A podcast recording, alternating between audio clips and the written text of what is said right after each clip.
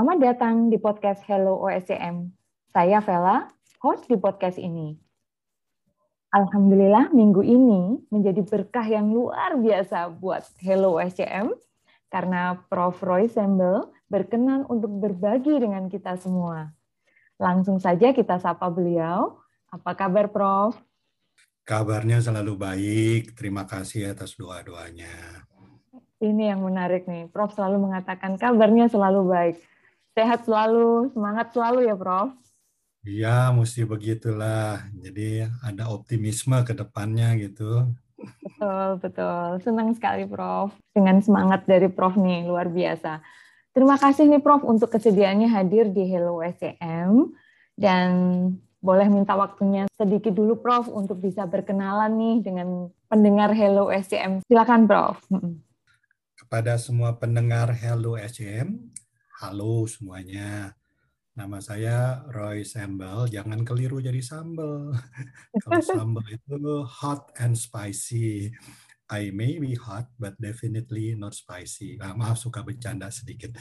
Anyway, hmm. ya sehari-harinya ada dua dunia, ada dunia akademis dan ada dunia praktisi ya.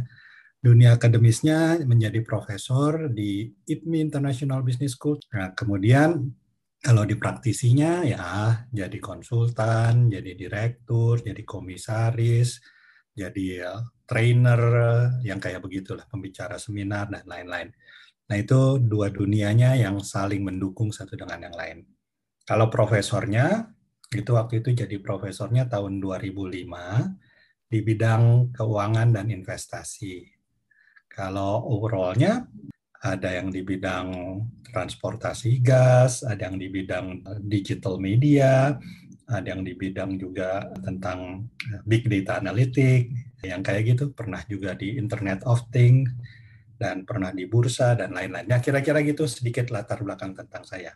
Kalau ditanya kok, kok hmm. bisa-bisanya profesor di bidang keuangan, emang dulu latar belakang pendidikannya, bahwa latar belakang pendidikannya cocok. Keuangan kan? Karena hmm. saya dari IPB Bogor, yang di IPB Bogor cocok sama keuangan ya. IPB Bogor. Iya. iya. Gimana nih ceritanya gimana nih Prof akhirnya bisa ke sana? karena apa? Kalau IPB itu di Jawa Barat sana singkatan dari Institut Finansial Bogor. Jadi pakai app gitu. Nggak, jangan khawatir. S2, S3-nya nyambung kok di business school ya. Oke, oke, oke, oke. Kira-kira itu sekilas tentang diri saya. Kalau misalnya bicara tentang keluarga, anaknya ada empat, udah lulus kuliah semuanya, dan satu orang yang perempuan jadi guru, nah, mungkin mau ngikutin jejak bapaknya kali. Justru yang laki-laki enggak tuh bisnis semuanya gitu ya. Okay, nah itulah okay. sekilas hmm. tentang. Hmm. Oke, okay. selalu menarik deh mengikuti kisahnya Prof. Roy Sembel ini dan saya selalu ngikutin tulisan-tulisan Prof nih. Jadi sebuah kehormatan banget kalau hari ini itu saya khususnya bisa berdiskusi dengan Prof dan tentu sebuah blessing gitu ya buat teman-teman Hello WCM bisa mendengarkan sharing Prof nih di podcast ini. Nah, di episode ini Prof, kita akan belajar nih dari Prof Roy Sembel tentang ekosistem bisnis yang tujuannya adalah dapat mengoptimalkan supply chain. Gitu ya, Prof? Betul sekali, betul ya. Oke, oke. Nah, kalau bicara tentang supply chain nih Prof, gitu ya. Yang saya tahu saat kita bicara tentang supply chain, ini kita hmm. berbicara tentang tiga hal yang mengalir atau kita mengontrol tiga aliran gitu ya, aliran informasi, aliran barang atau jasanya itu sendiri, dan juga aliran cash nih Prof, begitu ya. Betul Nah, betul ini tentu kan akan menjadi hal yang menarik nih Prof. Kalau bagaimana supply chain itu mengontrol tiga hal tadi dihubungkan dengan ekosistem bisnis yang kita tahu begitu dinamis gitu. Nah, Betul. pertanyaan saya ke Prof nih, sebenarnya siapa yang mempengaruhi siapa ya Prof ya? Apakah iya. perkembangan supply chain yang mempengaruhi perubahan ekosistem bisnis atau sebaliknya Prof? Silakan Prof. Oke, kalau mau dibikin urutannya, ini bicara tentang persaingan bisnis. Zaman dulu, kira-kira ratusan tahun yang lalu barangkali, persaingannya simple, produk lawan produk ya. Jadi ada satu produk lawan satu produk, itu persaingannya. Kemudian meningkat, jadi bukan produk tapi jadi produk lain ya. Lini hmm. produk lawan lini produk gitu. Semakin hmm. meningkat lagi ya. Akhirnya di perusahaan lawan perusahaan. Makanya itu udah mulai tahun 60-an 70-an itu tentang manajemen strategi ya, itu mulai rame ya. Kemudian setelah itu, setelah perusahaan perusahaan lebih jauh lagi supply chain lawan supply chain karena perusahaan nggak bisa berdiri sendiri tuh mulai tahun hmm. 80-an 90-an jadi persaingannya antara supply chain lawan supply chain. Nah, mulai tahun 2000-an 2000 kemari persaingan mulai berubah dari sekedar supply chain yang linear begitu tapi lebih ke ekosistem lawan ekosistem ya gitu. Jadi itu keterkaitannya begitu. Jadi ada gradasinya yang tadinya cuma sekedar supply chain sekarang persaingan udah lebih karena ekosistem lawan ekosistem. Nah, begitu. Jadi perkembangannya yang seperti itu, hubungannya antara supply chain dengan ekosistem. Ya tentu saling mempengaruhi. Nah, tapi memang awalnya supply chain dulu, baru kemudian timbul ekosistem. Nah, jadi ekosistem itu di dalamnya ada supply chain-nya yang menjadi bagian dari ekosistem yang besarnya itu. Gitu. Oke, okay, oke. Okay. Nah, kalau ekosistem bisnis yang dimaksudnya seperti apa nih, Prof? Agar kami punya gambaran yang komprehensif tentang apa sih sebenarnya yang hmm. dimaksud dengan ekosistem versus ekosistem, begitu? Ya, silakan, Prof. Hmm. Kalau orang mula-mula bicara tentang supply chain, cenderungnya, meskipun tidak tepat, cenderungnya mereka berpikir lebih sempit, yaitu mulai dari produsen sampai kepada end konsumen, ya jadi cenderung linear dia, linear ya. Tapi kalau bicara tentang supply chain dicampur dengan ekosistem, selain yang linear juga ada dimensi yang berikutnya lagi yang melingkupinya. Misalkan ada produk komplemennya ya, bukan cuma produk itu saja tapi ada produk komplemennya gitu ya.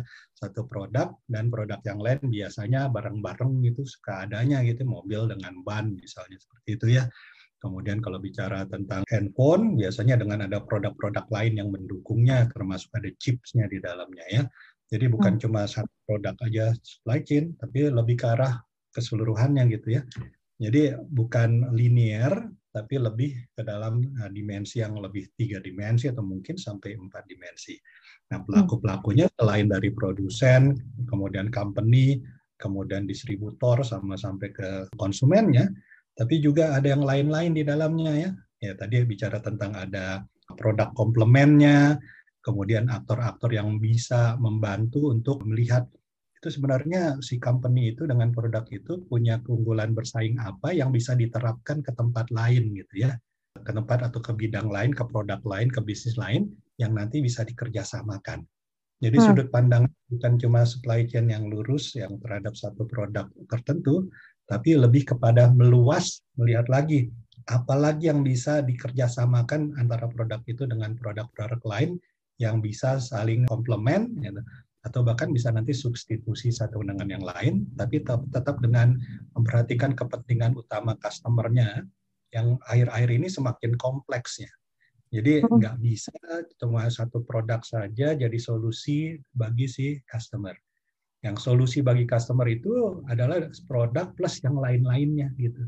Jadi comprehensive solution. Nah, dibawanya oleh apa? Dibawanya oleh ekosistem, bukan sekedar dibawa oleh suatu uh, supply chain-nya saja. Nah, kira-kira okay. seperti gambarannya okay. bedanya supply chain dengan ekosistemnya. Baik, baik. Jadi kalau mungkin saya simpulkan begini ya Prof ya. Kalau salah nanti saya dikoreksi ya Prof. Tadi Prof, kalau supply chain berarti lebih kita melihat sebuah proses yang linier, taruhlah kita memproduksi satu barang begitu ya, maka kita berkonsentrasi nih mulai dari upstreamnya sampai ke downstreamnya atas satu barang tersebut.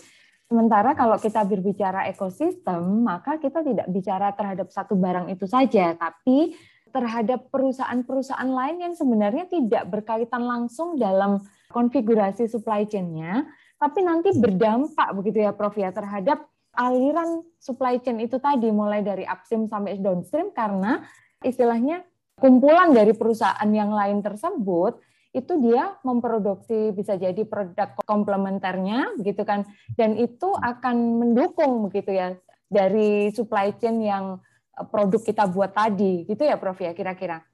Betul sekali, tambahan lagi kan, nah, belum lengkap kan. Ya.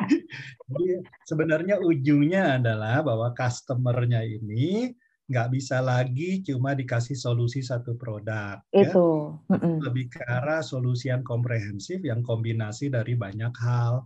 Nah, mm -mm. itulah yang menyebabkan kebutuhannya adalah kerjasama dari ekosistem untuk memenuhi kebutuhan konsumennya ini yang sudah lebih komprehensif dan lebih kompleks. Nah, gitulah hmm. jadi punya pada ekosistem yang saling melengkapi satu dengan yang lain. Oke, oke, oke. Nah, ini pertanyaan saya lagi nih, Prof. Bisa nggak kalau ternyata ekosistem pelengkapnya itu justru sebenarnya kompetitor dari supply chain hmm. kita nih, Prof?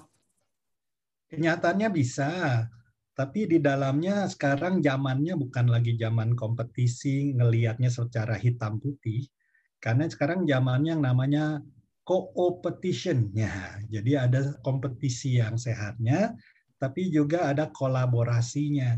Ya, karena untuk memenuhi kebutuhan konsumen itu kadang-kadang kita perlu compete, eh, tapi di dalamnya juga ada faktor kolaborasi.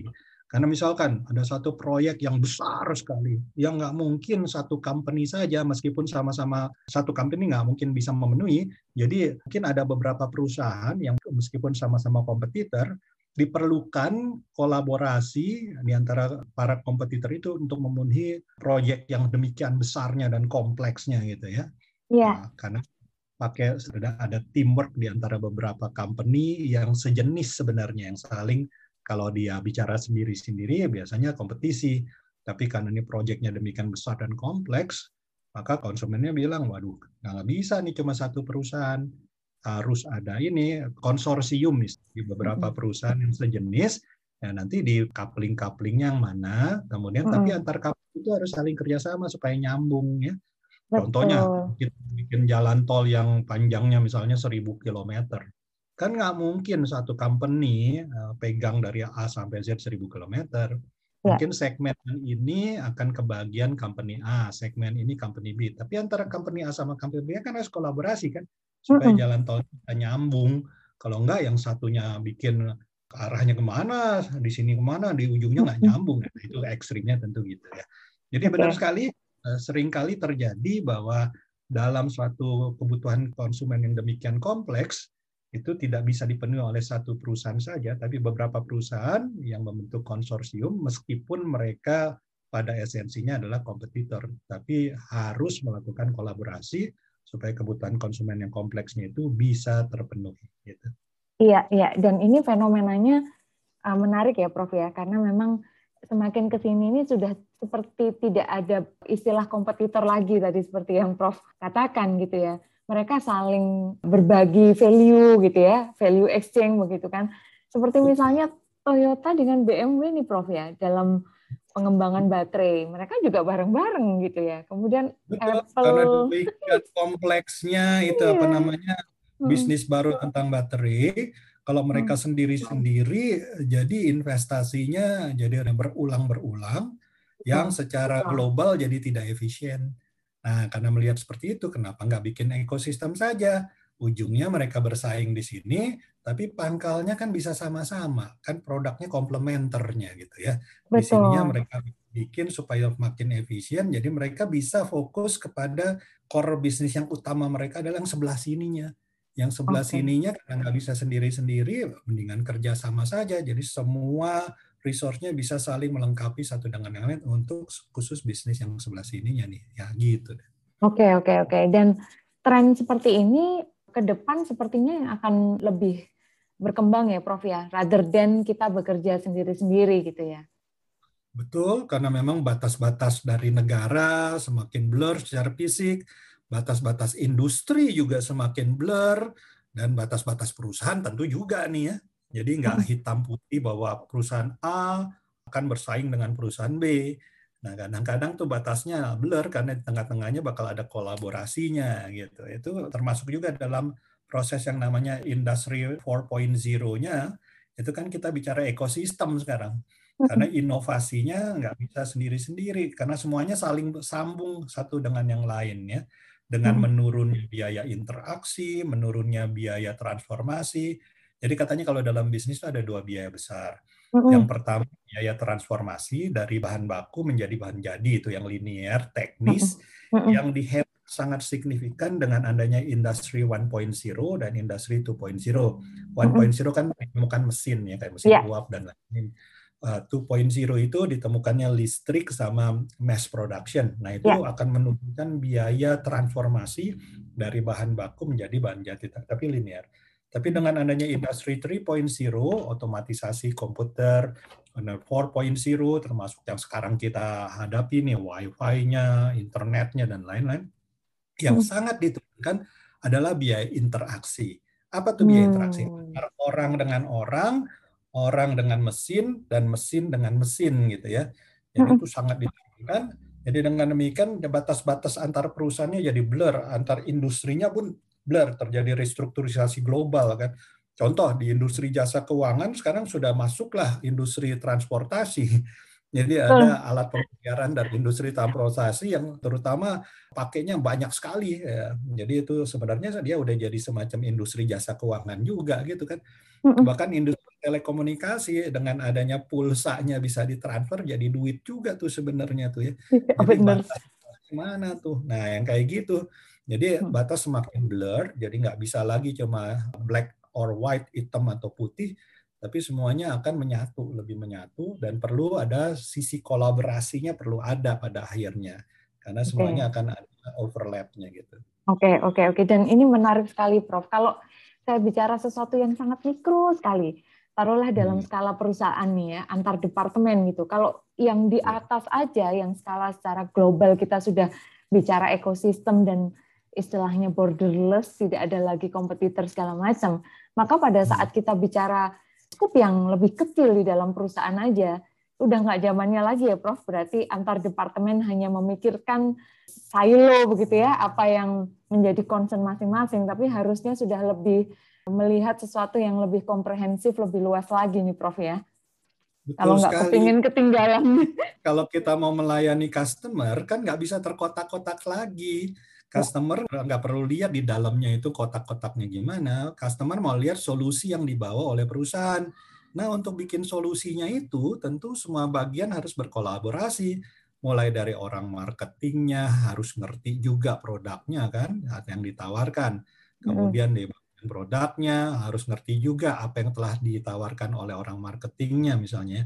Kemudian nanti dari sisi financingnya seperti apa, apalagi kalau proyeknya udah proyek yang besar gitu ya nggak bisa tuh berdiri sendiri. Tim harus terdiri dari banyak orang yang dari berbagai divisinya gitu. Oke, okay, oke. Okay. Nah, pertanyaannya kan menjadi menarik begini, Prof. Oke, okay, kita paham bahwa dunia semakin borderless gitu, tentu semakin diverse juga gitu ya. Nanti jaringan supply chain, ekosistemnya tadi gitu, ekosistem bisnisnya. Nah, strategi relationship ini kan kadang menjadi tidak mudah ya, Prof, karena masing-masing tentu punya goal sendiri gitu ya. Ada istilahnya kalau kita bicara perusahaan dia punya goal atau mungkin jaringan supply chain-nya ini punya goal sendiri. Nah, agar ultimate goal-nya tercapai nih Prof, baik itu secara individual perusahaan itu sendiri maupun supply chain atau mungkin ekosistem secara lebih luas ini bisa tercapai. Bagaimana nih sebenarnya strategi yang paling tepat nih Prof? Okay. Saat melakukan kolaborasi. Jadi kalau zaman dulu karena kompetisi bukannya kolaborasi, yang utamanya kompetisi, jadi targetnya adalah value creation dengan merebut market share gitu kan. Nah, tapi kalau bicara tentang ekosistem nggak bisa lagi mindsetnya untuk market share. Mindsetnya adalah bagaimana kita mengembangkan ekosistemnya secara sehat. Karena bukan lagi economic of scale, karena economic of scale pada gilirannya bisa berbalik ya, diseconomic of scale kan gitu. Tapi kalau kita bicara tentang network economy, ekosistem kan bagian dari network economy, maka itu adalah economic of network yang makin besar anggota ekosistemnya itu makin valuable, ya, makin bernilai hmm. ekosistemnya. Jadi mindsetnya harus sama-sama gimana kita sama-sama mengembangkan kue ekosistemnya. Jadi dengan berkembangnya ekosistem semua akan kebagian rezekinya gitu ya. Tapi kalau udah mulai dari sini udah mulai main mikirnya cuma market share, kalau mikirnya market share berarti win lose win lose I win, you lose. You win, I lose. Gitu, nggak bisa. Jadi pikirannya harus mengembangkan kuenya. Kuenya dalam ini ekosistem. Dengan makin berkembangnya ekosistem, makin valuable ekosistem, makin untung membernya dari ekosistemnya itu. Ya. Karena hmm. itu mereka mendapat bagian dari manfaat dari ekosistem yang semakin bernilai tersebut. Okay. Jadi mindset para peserta ekosistem bukan lagi untuk sikut-sikutan, tapi harus berpikir bersama gimana kita bisa mengembangkan ekosistemnya ini supaya hmm. semuanya bisa win-win-win. Okay. Kalau mau cepat dapat untung sendiri sih bisa, tapi ekosistemnya akan mati dalam tempo singkat gitu ya. Sayang hmm. sekali.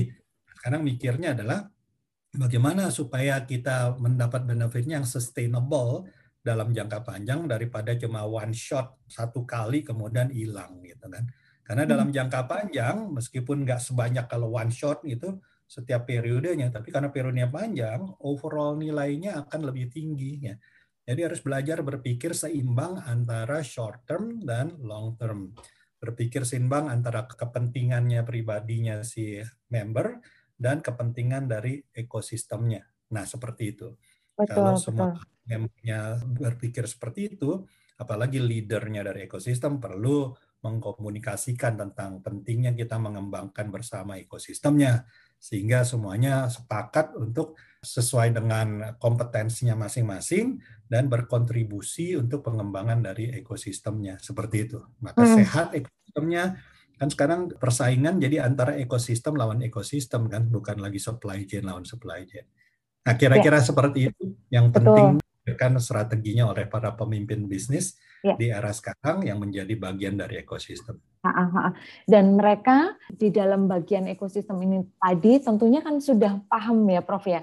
Kue saya ada di mana nih? Kuenya partner yang lainnya ada di mana begitu ya Prof ya. Sehingga berjalannya nanti akan beriringan gitu kan ya Prof kira-kira yang saya bayangkan nih gitu. Jadi, intinya adalah ada kayak kayak inilah kalau di orkestra ya ada violinnya, kemudian ada pianonya, kemudian ada gitarnya, ada trompetnya, ada saksofonnya, yang kayak gitu.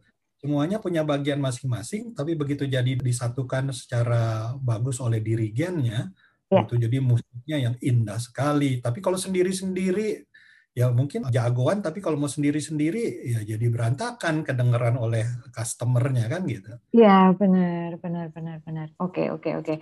Nah sekarang kalau nih satu industri nih Prof. Oke saya sudah punya jaringan supply chain yang bagus gitu ya. Gimana nih caranya awal begitu ya mereka untuk bisa menyusun mempunyai sebuah ekosistem yang oke okay, ini yang cocok saya akan ke arah sini nih Gimana nih ya. caranya ya. leader bisa menemukan itu tuh, Prof? So, yang pertama mereka harus mengerti kekuatan utama mereka apa yang hmm. bisa dikontribusikan dalam pengembangan ekosistemnya ya. Kalau tidak ada yang dikontribusikan, pemimpinnya nggak bisa kontribusi apa-apa ya itu berarti nggak jadi ekosistemnya. Dan kemudian keduanya adalah kita nggak bisa sama sekali meramalkan 100% masa depan, tapi justru dengan ada ekosistem berkembang, maka nanti kita bisa meraih keuntungan-keuntungan yang tadinya tidak terpikirkan sebelumnya. Jadi ya cara berpikirnya begitu.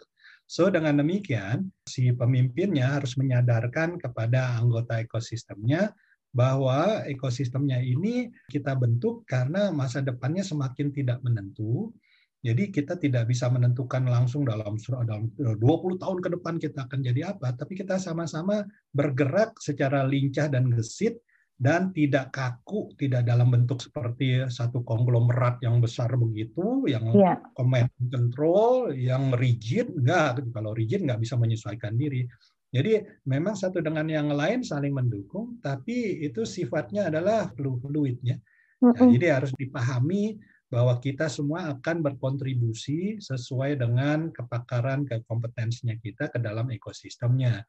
Nah, yang nanti tentu si pemimpinnya yang mengatur role-nya dari masing-masing ini eh, mengatur dalam tanda petik karena pada akhirnya mengaturnya adalah mengatur yang minimal sebenarnya ya. Cuma diberi aturan untuk mengikuti ekosistemnya. Nah, nanti berkembangnya si anggota ini akan kerjasama dengan anggota ini dalam ekosistem fine ya Tapi semuanya harus paham bahwa kerjasamanya ini untuk kepentingan membesarkan ekosistemnya supaya semakin sehat, yang pada satu ketika nanti bisa sangat berubah dari sini kemari, sini kemari, lebih fluid, tidak seperti dalam satu perusahaan yang command and control. Yang ya. seperti itu. Dan perlu dipahami juga, jadi apa yang masing-masing bisa membawa kontribusi ke dalam ekosistem tersebut ya. Dan si pemimpinnya harus paham bahwa dia harus berani berkorban, tidak mementingkan kepentingan jangka pendeknya. Ya. Itu dia. Kalau dengan kepentingan jangka pendek, dia pikirnya gimana bisa meraup benefit sebesar-besarnya dari ekosistem saat ini. Nggak bisa. Mikirnya harus jangka yang panjang. ya. Nah, misalkan contoh, ada pemimpin bisnisnya, pemimpin ekosistemnya, sebenarnya dia ada kesempatan untuk memasarkan satu produk tapi kalau dengan produk itu dia pasarkan secara gencar, ya ekosistem yang lain, anggota yang lain mati gitu ya. Nah, dia bisa mempas, melewati kesempatan tersebut, tapi kemudian dia ambil satu titik, nah saya nggak akan menjual produk ini atau tidak memasarkan produk ini, tapi teknologinya ini akan dibagi kepada masing-masing anggotanya, kemudian kita pikirkan dari teknologi ini dan kompetensi yang masing-masing, apalagi yang bisa kita kembangkan Nah, kemudian kita bikin kerjasama ya. Nah, mungkin contohnya gini, contohnya gini. Mbak Vela pernah pakai kameranya Fuji sama Kodak nggak zaman dulu ya? Pernah, Prof.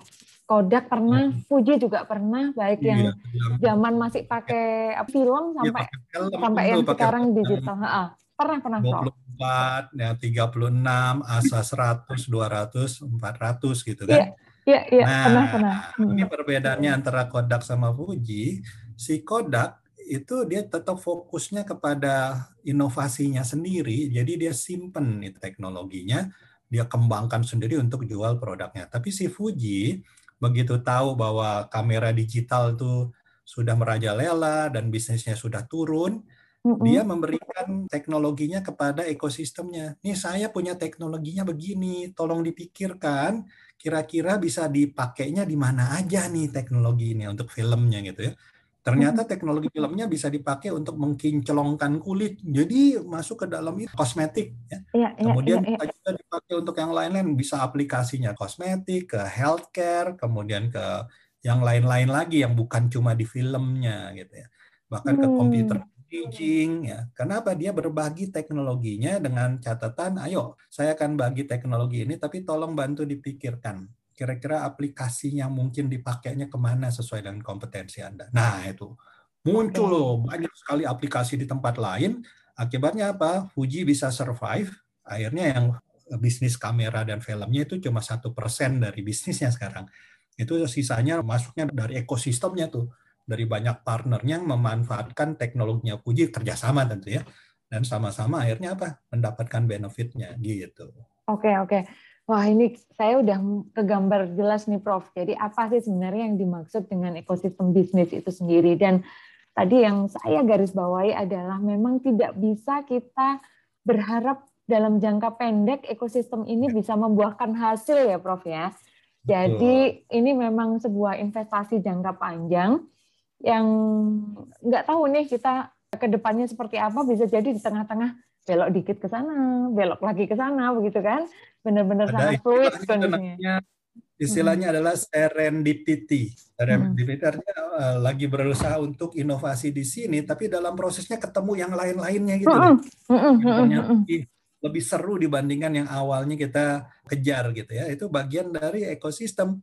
Nah, Fuji kan uh, tadinya mikir gimana supaya bisa meningkatkan filmnya. Ternyata enggak, bukan film yang meningkat, tapi yang lain-lainnya tuh muncul ada kosmetik yang bikin kinclong kulit, kemudian ada computer imaging-nya, kemudian untuk teknologi chat supaya lebih kinclong yang kayak begitu yang tadinya tidak terpikirkan sebelumnya. Gitu. Betul, betul. Dan itu kalau dipikirkan sendiri nggak akan ketemu ya, Prof. Makanya nah, fungsi ekosistem nah, tadi gitu ya. Perlu partner yang punya jadi nggak ng ngelihatnya cuma dari satu sisi, dari berbagai sudut sehingga bisa saling melengkapi gitu. Hmm, menarik sekali nih, menarik sekali dan ini saya pikir diskusi ini akan bisa membuka nih pandangan orang ya Prof ya. Mungkin kalau kita masih ada di dalam satu company, oke, okay, bekerja sama itu perlu loh sama departemen lain. Jika kita adalah sebuah pemimpin perusahaan, maka ayo kita sudah mulai membuka diri nih gitu. Kalau biasanya kita bekerja sama dalam lingkup supply chain kita, maka kita sudah harus mulai membuka diri nih. Udah zamannya udah lebih luas lagi gitu ya kita melihatnya yaitu dengan menciptakan ekosistem bisnis yang nantinya secara jangka panjang bisa mendukung bisnis kita. Wah, ini keren sekali nih Prof. Terima kasih sharing-sharingnya nih Prof. Prof, kita sudah ada di ujung diskusi nih waktunya Prof. Boleh kasih closing gitu Prof? Boleh, silakan. Nah, jadi gini, kalau zaman dulu kan mikirnya cuma I, ya huruf I, I. Kalau miripnya huruf I jadinya I-nya kepake jadi illness, jadi penyakit. Tapi kalau kita pakai we, we jadi wellness. Nah, beda antara illness dengan wellness. Kalau fokusnya ke I sama fokusnya ke we beda banget. Illness jadi sakit, wellness jadi sehat gitu ya.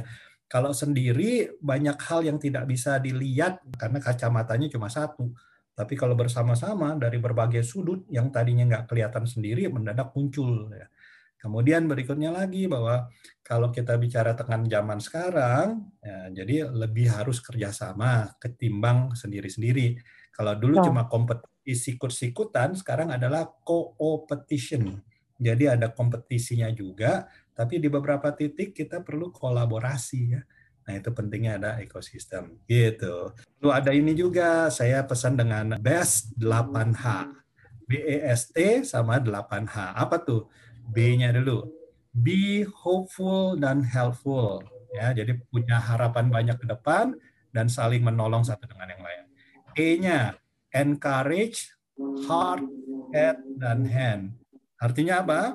Gunakannya untuk kerja sepenuh hati, kerja cerdas, dan kerja keras. Dan bergandengan tangan, ada hand-nya itu kerjasama. Kemudian S-nya apa? Stay hungry, bukan cuma hungry perut, hungry untuk selalu perbaikan, ya, untuk inovasi karena perbaikan kerjasamanya. Kemudian happy, jadi harus win-win kerjasamanya ya. Kemudian terakhir T-nya adalah dari BEST, thrive, berkembangnya secara holistically. Nggak bisa sendiri-sendiri karena customer semakin kompleks, dan itu pendekatan atau solusinya harus solusi yang holistik. Nah itu dari saya closingnya. Kemudian saya closing lagi pakai ini pakai pantun. Ya Pantunnya bilang begini. Ah, keren nih. Ya, silakan, Bro. Makan sirih di tepi perigi. Terima kasih sampai jumpa lagi. Oke, okay, thank you very much. Ya, terima kasih banyak Prof. Roy Sembel untuk sharingnya kali ini. Semoga bermanfaat untuk kita semua. Terus ikuti episode-episode Hello SCM karena lebih jauh kita akan membahas topik-topik menarik di bidang operations dan supply chain management. See you!